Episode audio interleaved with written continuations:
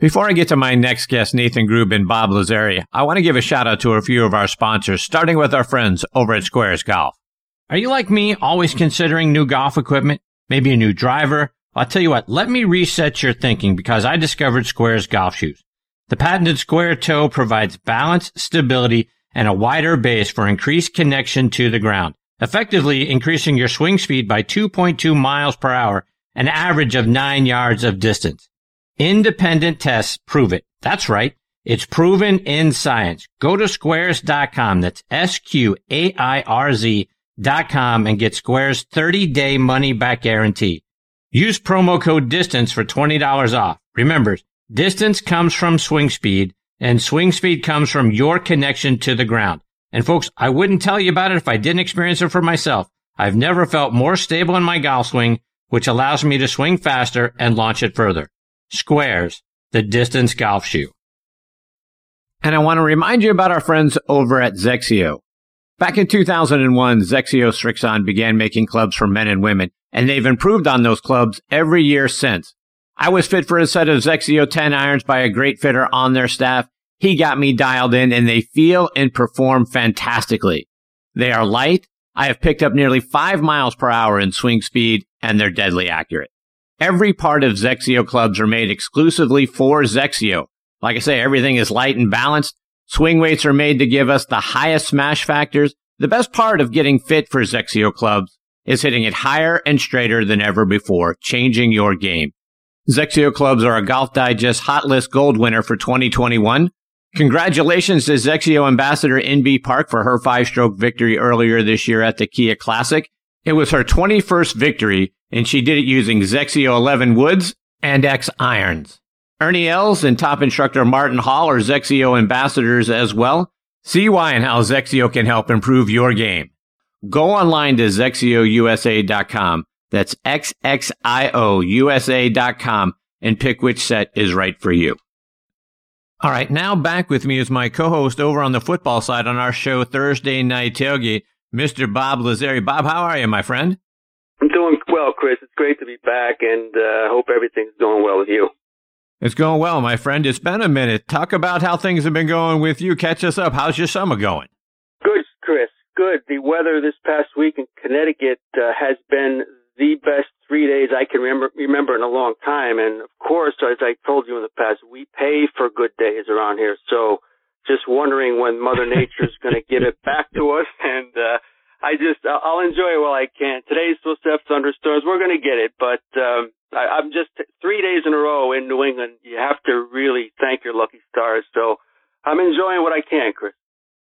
Absolutely. Good for you, my friend. Before we get to our conversation with Nathan Grube, want to get your thoughts on the Travelers Championship. I know you've been covering that tournament for many years. Last year, no fans and little media, but this year is sort of kind of getting everybody back a, a little bit at a time. You excited to be back on the grounds and covering the tournament? I am, Chris. Uh, last year was very, very uh, just brutal on everyone. Uh, I they only let obviously the huge the huge media outlets on site, maybe the Hartford Courant, a couple, you know, the Golf Channel. There was very few that even were uh, contacted for credentials and all that. And uh, and this year, I mean, it opened up a little bit. I mean, I still know some uh, some pretty uh, incredible journalists that uh, aren't able to go on the grounds again this year. I think next year it should be back to normal. But uh, I plan on getting down there, getting my credential package, and it'll be a little less than normal, uh, but they're headed in the right direction. And as you know, Nathan is very thorough and taking all precautions. That's the safe thing to do right now. But uh, yeah, I, I should be out there probably two, three days out of the four, Chris, and I look forward to it. And Bob, for those who aren't familiar with the golf course, again, TPC River Highlands, talk about what the course is like. Well, first of all, it's always in pristine condition, Chris. They keep that place so good, and anybody on the tour will tell you the same thing. They just uh, and, and you know you get a few days, usually in late June here in New England, where you do, do get the downpours and you have some humidity involved, so those greens can get very spongy. So that's why, uh, you know, obviously you talk to these players on tour, sure, they're going to say, uh, you know, I like coming to Cromwell. I like this and I like that. But don't don't don't fool yourself. They love this course just because of the way it's laid out. Uh, not necessarily for the long, long hitters, Chris. You have to know how to play golf to to really master this course. But it usually, and as you know, the scores are very, very low. Uh, usually you have a bunch of low 60 rounds right off the bat. And, uh, it's, it's laid out great. A lot of water around the final few holes and, uh, guys got to use their heads. Uh, it's, it's a, it's a practice in really using your golf IQ and, um, it, it's just, it's, it's great to watch these guys. Again, it does not cater to the guys that can hit 350 yards. This one, is a little more catered toward the guys that are really have an all around game, and, and that's who usually wins this tournament. And Bob, to your point about low scores, you go back a few years, we saw Jim Furyk shoot his 58 there. Last year. Dustin Johnson and Brendon Todd both shoot 61s in the third round. There have been several rounds 62 or better. Nine of the last 11 tournaments have had a had a low score like that.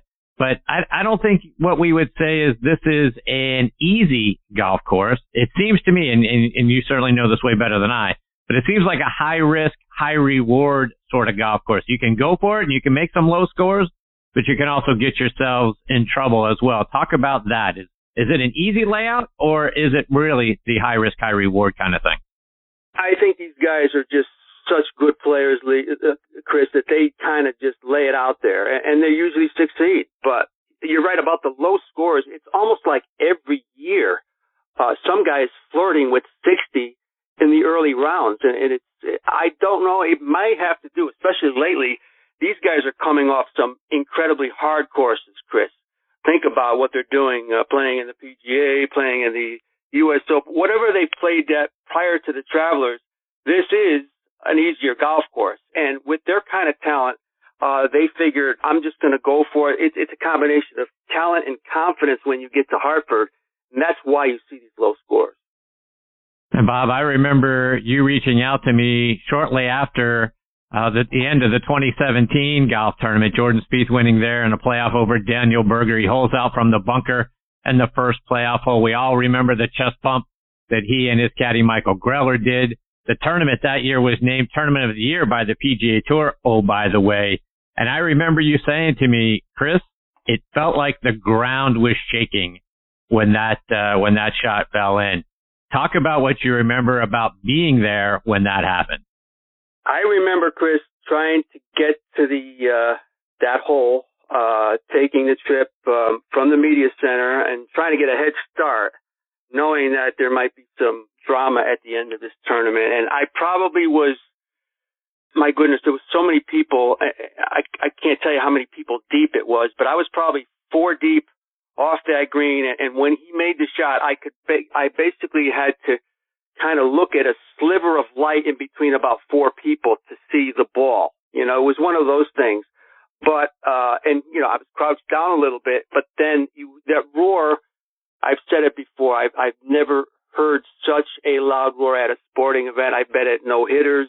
I've been at a few different things, but literally the ground shook. I think it was just people jumping up, uh, maybe to get a shot at the ball going in the hole, but more for just the, the, the amount of noise and yelling that went on. Uh, the decibel level was deafening. You would never think that at a golf tournament. You'd think at some other place, maybe a football game with uh, 80,000 people, but that was it was special. If you were there, you were never going to uh, forget it, and especially if you're somebody like yourself who was like a Jordan Spieth fan. That's something you can't forget. Uh, before we get to Nathan Grube, uh, let our listeners know for for all the folks that are listening, we do a good job, I think, in, in, over on our show on Thursday night tailgate, and we try to do the same here on, here on Next on the Tee to let our listeners know how they can stay up to date with all the great things that our guests are doing to let our listeners know how they can stay up to date with all the great stuff that you're putting out on social media. Well, Chris, you know, again, you and I uh, have done hundreds, literally hundreds of shows, and uh, the way you are active on Twitter, uh, Chris will post uh, interviews uh, during football season of guys we've done. Uh, obviously, the next on the Tee interviews are always up. Um, you can go to Monday Night Sports 14 on YouTube.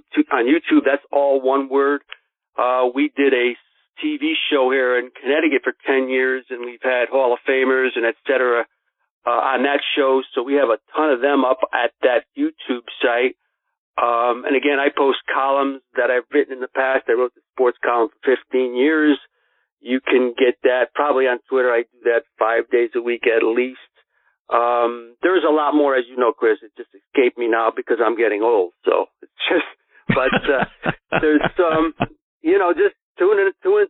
Everything we do is kind of thrown on Twitter, and uh, we just, I'm just lucky that we're able to do it uh, this late in our careers, Chris, and we continue to enjoy it, and that's why we continue to do it.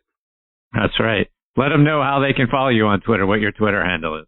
Sure, that's Bob under slash Lazzari, and uh, again, uh, we do. Again, I recognize a lot of uh, birthdays of former Hall of Famers and things like that, and it happens that we probably have interviewed them in the past, and I'll I usually throw an interview up on their birthdays. So uh, keep your eye out for that. It's a lot of fun. There you go. All right, now back with us for the fourth year in a row is Nathan Grube. Nathan is the tournament director for the Travelers Championship coming up next week. Let me remind you a little bit about his background. He graduated from Auburn University with a degree in mass communications. After college, he became a wonderful PGA teaching professional. He was an instructor at the Robert Trent Jones Golf Trail Academy from 1996 to 1999. He then became the tournament director at the Southern Farm Bureau Classic and the executive director of the First Tee of Greater Birmingham. In March of 2005, Nathan became the tournament director for the Travelers Championship at TPC River Highlands up in Cromwell, Connecticut. Some of the highlights of that tournament recently have been Bubba Watson's three wins there. In 2017, Jordan Spieth pitched in from the bunker in sudden death to defeat Daniel Berger. We all remember the chest bump he and Michael Greller did when that shot went in. In 2019, Chez Reavie beat out Zack Sucher, who is a good friend of the show, plus Keegan Bradley by four strokes. And then last year, Dustin Johnson won by beating Kevin Streelman by a stroke, thanks in part to a third round 61. The Travelers Championship is one of the premier events on the PGA Tour, and we're very excited to have Nathan back with us again tonight here on Next on the Tee. Hey, Nathan, Chris, and Bob, thanks for coming back on the show. Guys, always enjoy it and appreciate it. Thanks for having me on. Thank you. Absolutely. Nathan, got to get your thoughts. How are things going uh, up there in preparation for next week's tournament? Oh, they're good. They're good. I'm, I'm looking out over 18, 17, 16, 15 right now and just seeing the structures and the, and the seats and the stands and, you know, knowing what's going to happen here next week with all the crowds pouring in. I mean, it'll be two years since we've had uh, people on property, right? I mean, we had no, you know, nobody here last year and it's just the fans are so excited to get back. The volunteers are excited to be here. The, I mean, all of our vendors and partners and media, and everybody's just excited to be back. And, uh, it's, you can kind of feel it in the air, the anticipation of like, okay, things are, things are getting back to normal and this is kicking off summer in New England. So there's a lot of, a lot of excitement in the air. No doubt. You know, you've got to be excited just to get, like you say, fans back on the property. Had to be kind of a surreal experience last year without them. Got to be exciting to get them back this year. So I, I was, I've, I've talked about this before that, you know, watching Dustin put in, uh, last year, you know, I, I was, I was there with Andy Bessette from Travelers, our, our title sponsor. He and I spent a lot of time together on the tournament. We're standing there on the 18th green and, and you have this, you know, theater. You mentioned in, in the intro that, uh, you know, the Jordan Spieth when he chipped in there and, you know, the eruption of the crowd. I mean, you're looking all the way down 18 and, you know, it's like a scene from a Ryder Cup. You know, I mean, there's tens of thousands of people that are there and they're all celebrating. And then, but so much has happened on hole. You know, Furyk shoots 58 there and the crowds go crazy. And, um, you know, a couple years ago. And then Kevin Streelman birdies seven in a row to, uh, to come back from behind and win. And then Bubba has his first, you know, PGA Tour win here. So there's all this that's happening, you know, and you know that it has happened in the, in this, on this 18th hole. But then last year, Dustin puts in. He's the number one ranked player in the world. He wins your tournament. And there were about 38 people around the green clapping. And it was the most surreal experience to be in that same, you know, quote unquote theater, that same environment where you've seen so much noise and you've heard so many roars. And it was just such a different experience. And I mean, we were on one side, we're so thrilled to be able to put it on, to be able to actually, you know, help bring sport back and, you know, doing what we were being one of the first events back. But, um, having it happen in that environment with no crowds when the crowds are, I would say something that we're, you know, known for on television and here locally, it was, it was pretty surreal. just so everybody knows, that tournament, that 2017 tournament was named Tournament of the Year by the PGA Tour. Go to that opposite side. You, you hear that handful of hand claps last year. I imagine the ground had to shake when Spieth makes that shot out of the bunker. It, it, it was deafening. It was absolutely deafening. And we, we talked about it. I was not around when, when the Beatles, you know, came to the United States and the, the frenzy that I've seen on old clips, you know, and things like that of the crowds and the people, what they were doing. But it honestly, when, when he knocked it in, people were jumping around and screaming. And, and I instantly went, Oh, this looks like those old clips I've seen when the Beatles came to America. I mean, people, like kids were actually tearing up and crying, going, "That's amazing!" I mean, wow. it was it, it was it was really just it was electric, and you're looking around, going, "Oh my gosh, these people are going to remember this for the rest of their lives." And uh, I actually every once in a while somebody will send me a clip from their you know from their cell phone. They were there, you know, they were recording it, and every once in a while somebody will send me be like, "Hey, you know, hope you're well. Here's a clip from you know when I was standing over there to the right of 18." and you kind of relive that moment. You're like, oh my goodness. And shaking, yes, 100% the ground was shaking. And Jordan talked about that. He said, he goes, I, I felt the ground shake. So it was, uh, it was a pretty cool moment in sport. And Nathan, the tournament does so much for local charities up there in the Cromwell area. Even last year, when there were no fans allowed at the tournament, you guys were able to raise a lot of money for those charities. Talk about how the tournament gives back. So it, it's one of, I think, the, the thing that distinguishes PGA Tour events from other professional sports leagues is that every week there's a PGA Tour event and every week there is some huge significant impact to local communities and local charities. And it just, it happens every single week. And so when you're, when you're on this side of it, on the, on the event side and you're constantly reminding your sponsors, Hey, this is for charity. You know, we're putting on a professional sporting event, but at the end of the day, 100% of what we make goes back to the community. You know, you say that and it's part of your dialogue. But then what, something that happens last year when we don't have, you know, any corporate hospitality, we don't have any proams, we don't have any ticket sales, you know, you have no revenue stream coming in. And so there technically is no net proceeds, right? You're not raising anything. There's, there's nothing to, to disperse, but our sponsors, um, they understood, they understood the tournament, what it's about. They understood the connection between, hey, their support and what happens with the money. And they said, well, we still want to give our sponsorship fee, even though there's no assets. We still want to give our sponsorship fee so that the charities can still benefit. And I mean, sponsor after sponsor after sponsor said that to the tune of about $1.6 million that our sponsors gave us, even though we had no net proceeds. You know, when you kind of think about the definition of net proceeds, you need something to come in so that there is a net. And when there's nothing coming in, our sponsor still stood up and said, Hey, take our entire sponsorship fee and, and give it to charity. So that was a pretty moving, um, I would say theme that was happening within our sponsors that they knew, they knew what the tournament's about. They knew the bigger, the bigger mission of it. And I, I, I can't thank them enough. And I, I mean, I could spend a half an hour just talking about those partners who said, you know what? We know what you're about and we know what the charity and it's just, it's different. You know, the tour is different than other sports where you know, other other sports leagues can't say that. That hey, 100% of what we make goes back to the community. So it was it was very cool to be a part of that when our sponsors um, did that and they made that decision to still give that money. Nathan, Bob here, and I want to thank you again for uh, calling in. I mean, Chris had mentioned you've done four of these shows on Next on the Tee, but we've gone back years where you gave us uh, time on the TV site, uh, almost for the most of your 17 years. So we want to thank you and again, we totally enjoy the relationship. And uh, just a sidelight, Nathan, I was there in 2017, and I think I called Chris right afterward, and then that's exactly the words I used. The ground shook. And he said, yeah. uh, that's totally amazing. I mean, I've never seen a decibel level like that. Probably, I was at the 1983 Dave Righetti no hitter right in back of the plate, and that was pretty loud, but uh, this was something that is totally unforgettable. So, just wanted to throw that out there. But uh, Nathan, this year um, with uh, your you have fan favorites back, a lot of them. But if, what comes to mind automatically is Bubba Watson and Phil Mickelson, who have the five titles between them in Hartford. This year, especially with Phil winning the PGA in record-breaking style, it must uh, have the tournament organizers giddy, and you must be truly excited to see him here again. Oh my gosh, yes. I mean, because he had obviously he won here in 01 and 02, you know, back to back still or only back to back champion. Um, Bubba's won it three times, you know, but it was kind of spread out. But so to, to have to, I mean, he came back a couple years ago. I don't know, get the years wrong, but maybe it was, uh, what, 2019, I think, and he had been gone for a while. But it was, what's crazy is not too many people remember, he drew a really tough draw. It was Friday afternoon, or I'm sorry, it was Thursday afternoon, it was raining.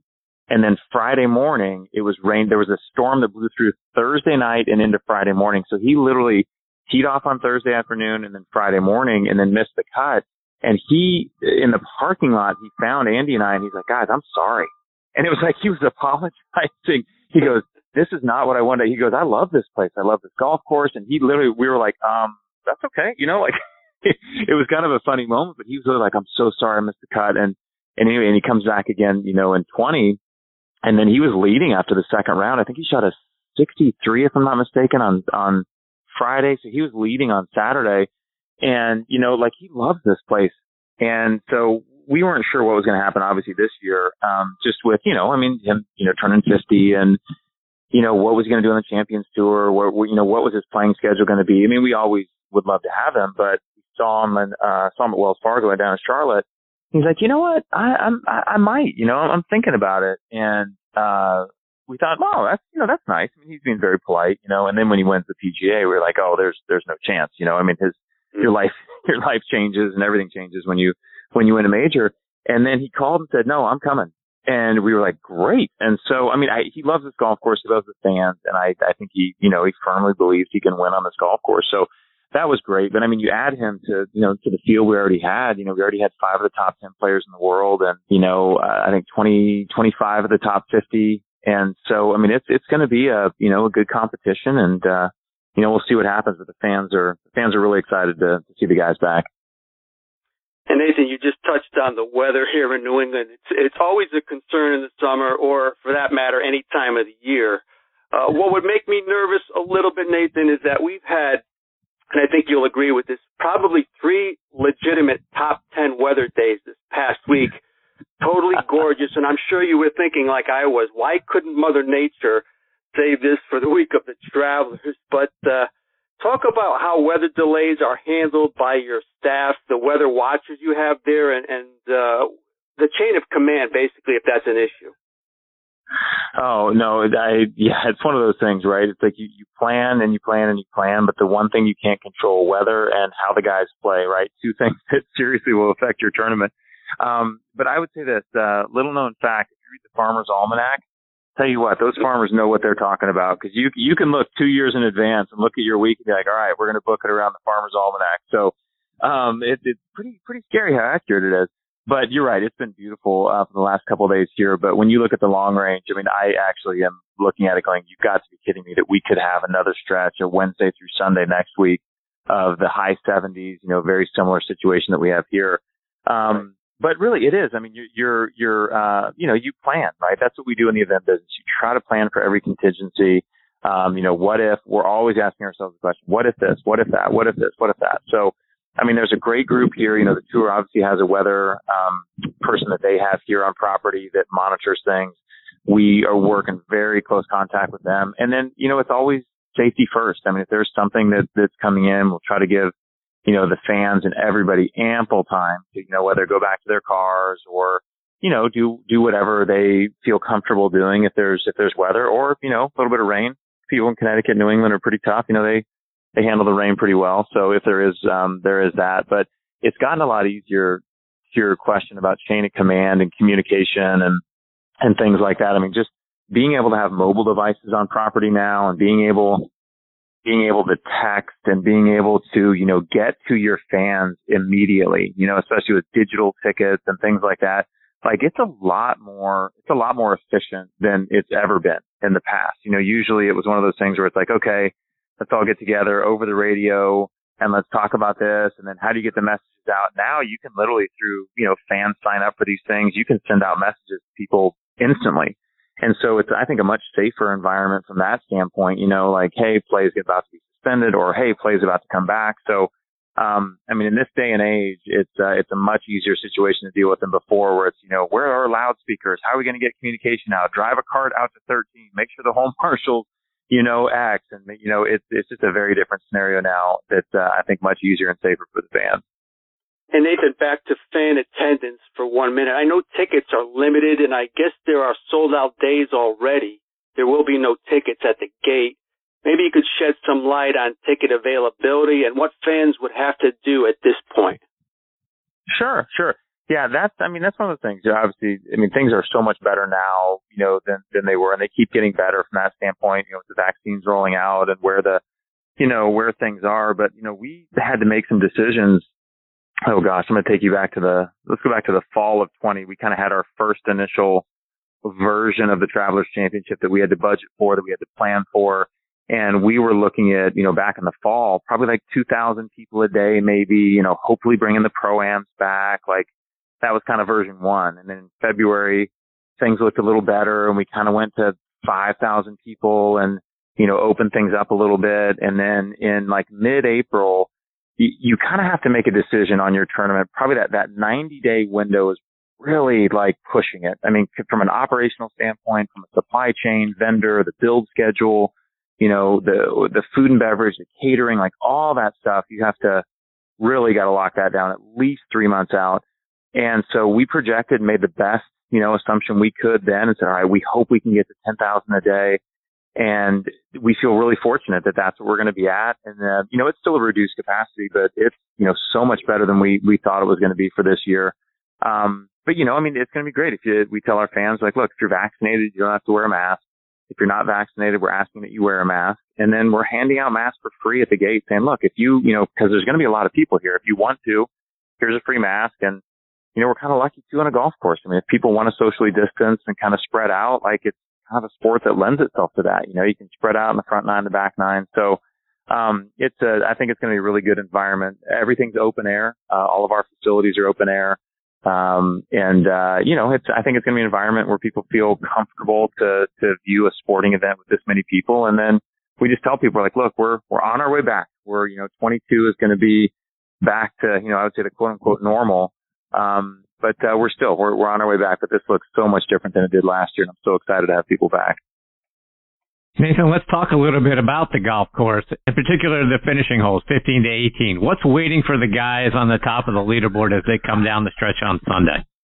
Man, the best way I can describe it is you basically, so 14 kind of plays down, for those people who don't know the course, it kind of plays down this little hill, and then you take a right turn kind of into this, kind of like an arena in a sense. You have 15, 16, 17, that all play around this lake and all the, the holes are very different. It's a drivable par four.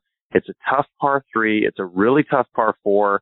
And then it's, you come up 18 that's kind of back out of the chute. So it, you don't really realize because th- there's no hospitality like on 13, 14. All the hospitality is built around 15 through 18. So it's almost like you, you, you kick open the door to a full theater and you're like, oh my gosh, hello. You know, like as the players kind of come from 14 to 15, it's just like, okay, there's a bunch of people in this audience and now I am on stage and it is a very, very different environment because you look at the, the crowds that I think we're famous for, that's where they are. They're around 15, 16, 17, 18. So I think one, it changes the dynamic of there's a lot more eyeballs on you you kind of feel like you're out having a nice round on 14 and then, and then obviously you come in.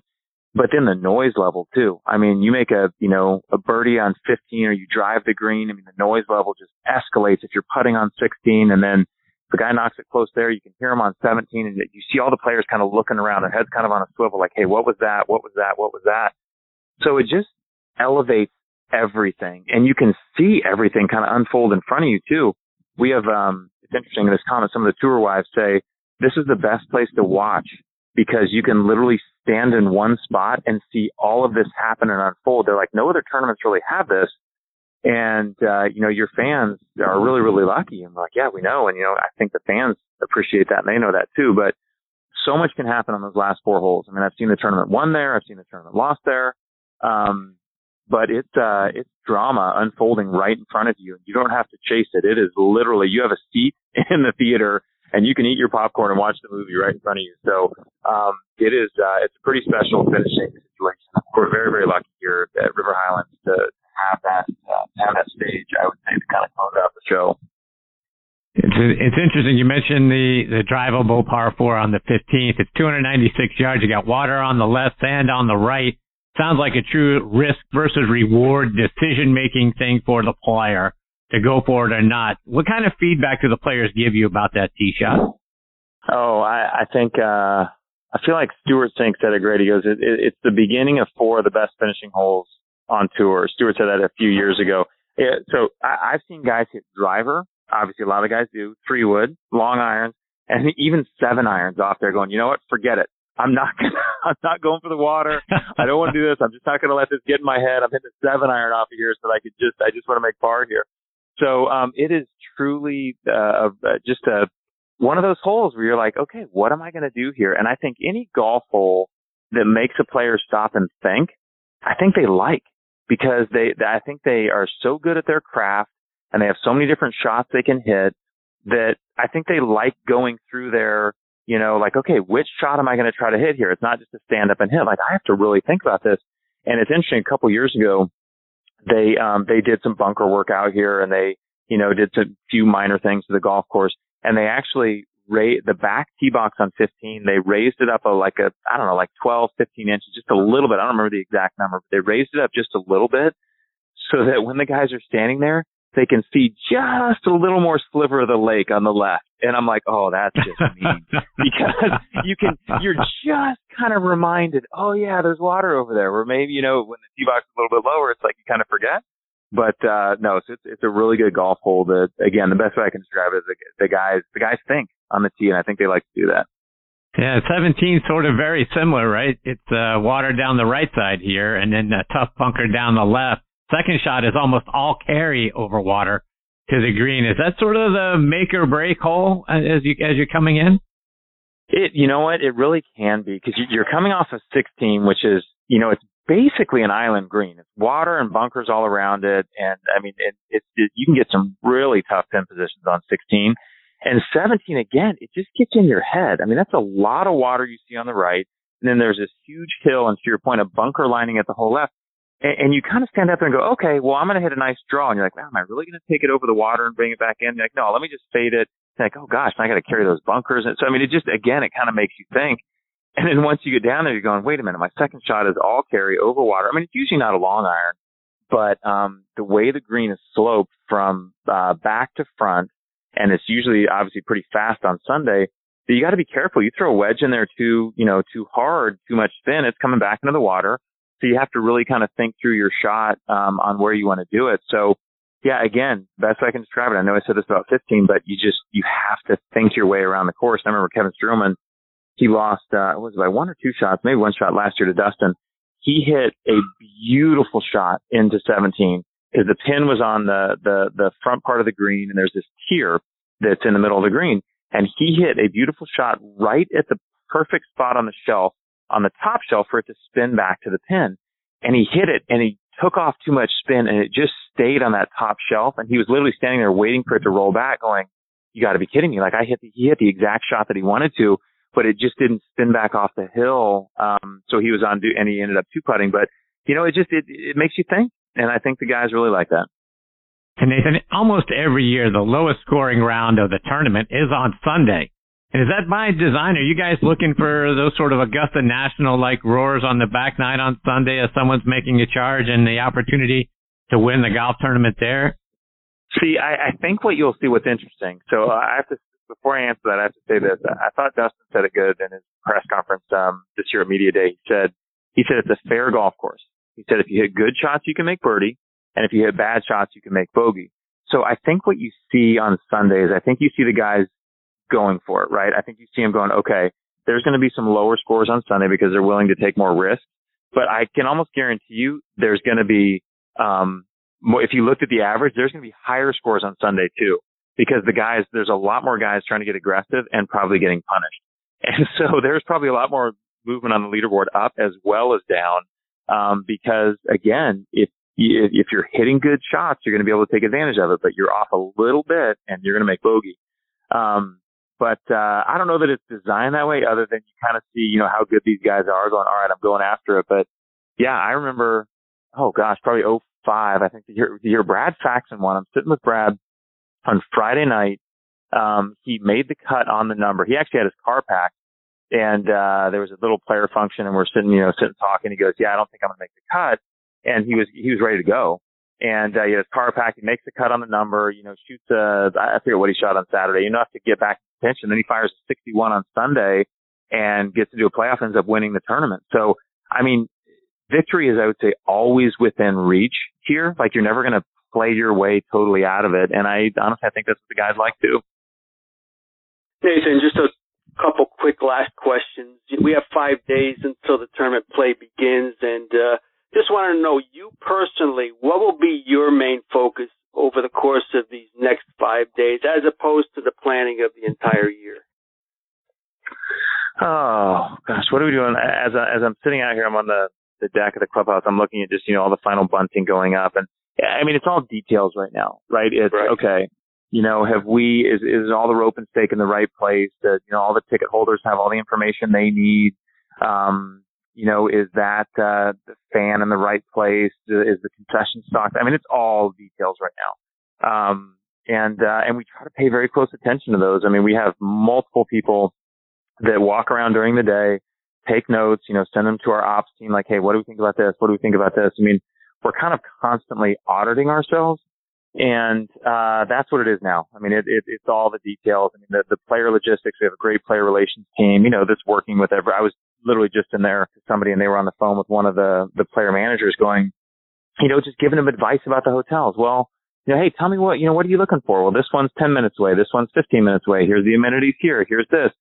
And we just try to really spend time with, you know, everybody who's coming to the tournament, whether it's a player or a caddy or a fan or, you know, a vendor to say, look, let's let's spend some time to make sure you understand the details and let's let's take care of this. You know, let's uh let's make sure you're you're good and it's all details right now, whether it's the vendors or the players or whatever. So I mean there's no huge changes that we can make at this point, but uh you can I think from a from a customer experience standpoint, you know, make sure that they feel like you've thought of everything. And finally, Nathan, as Chris mentioned, you've worked as an instructor before you arrived in Connecticut and played on various tours yourself. Uh, with the immense hours that you put in yearly in your current position, does it significantly significantly cut down on your chances to get some rounds in yourself? um, short answer, yes, but then also no. So I, believe me, I played enough golf when I was younger to, to last a lifetime when I was trying to play.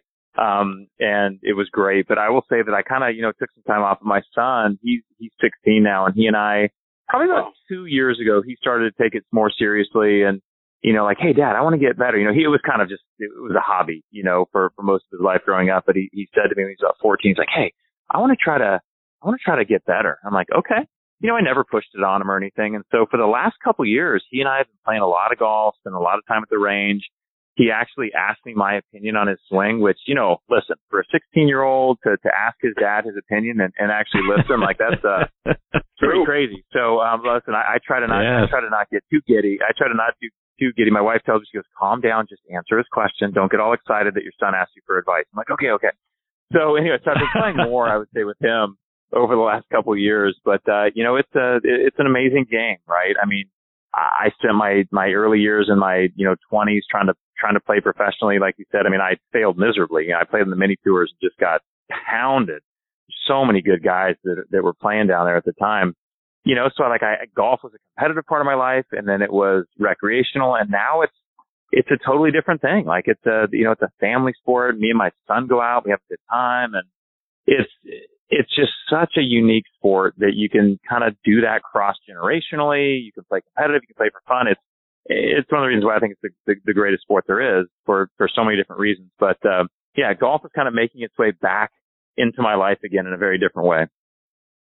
And I uh, I plan on getting down there probably later this afternoon to pick up a media package, Nathan. But again, uh, maybe I hope is your father going to be around this week? Always love seeing him too. Oh, listen, that's a whole other thing. Pop, he he can't make it this year, so he's he's uh, counting down the days until next year. He's counting down the days. Um, so he's uh he'll be he's sending me texts every morning. Hey, how's the build going? How's this going? So, um, yeah. but uh he'll be he'll be here next year. He'll be here next year for sure. Now you give him my regards. Uh, he's I always great conversationalist and always loved his rides to the media center, and uh look forward to it next year. He's a good man. He's a good man. I was lucky to uh lucky to have him my, my whole life, and I still have him, I'm still I'm still lucky. Well, Nathan, thank you so much for taking time out of your busy schedule to come back and be a part of the show and share more of your insights into the tournament with us. We really appreciate your time. We'll be thinking about you as we watch the guys come down the stretch on Sunday, particularly over those last four holes. Stay safe. All the best to you and your family. We look forward to catching up with you again real soon. Thanks again. Guys, thanks for the time. We'll see you soon. Thanks. Bye bye. Thank you, Nathan. That was again Nathan Grube, tournament director of the Travelers Championship. A lot of really great stuff there. Really looking forward to watching the tournament this weekend, checking out the golf course, watching the guys go low probably on Sunday, and then catching up with Nathan again probably this time next year. Nathan, a great guy, and it's going to be a really fun golf tournament.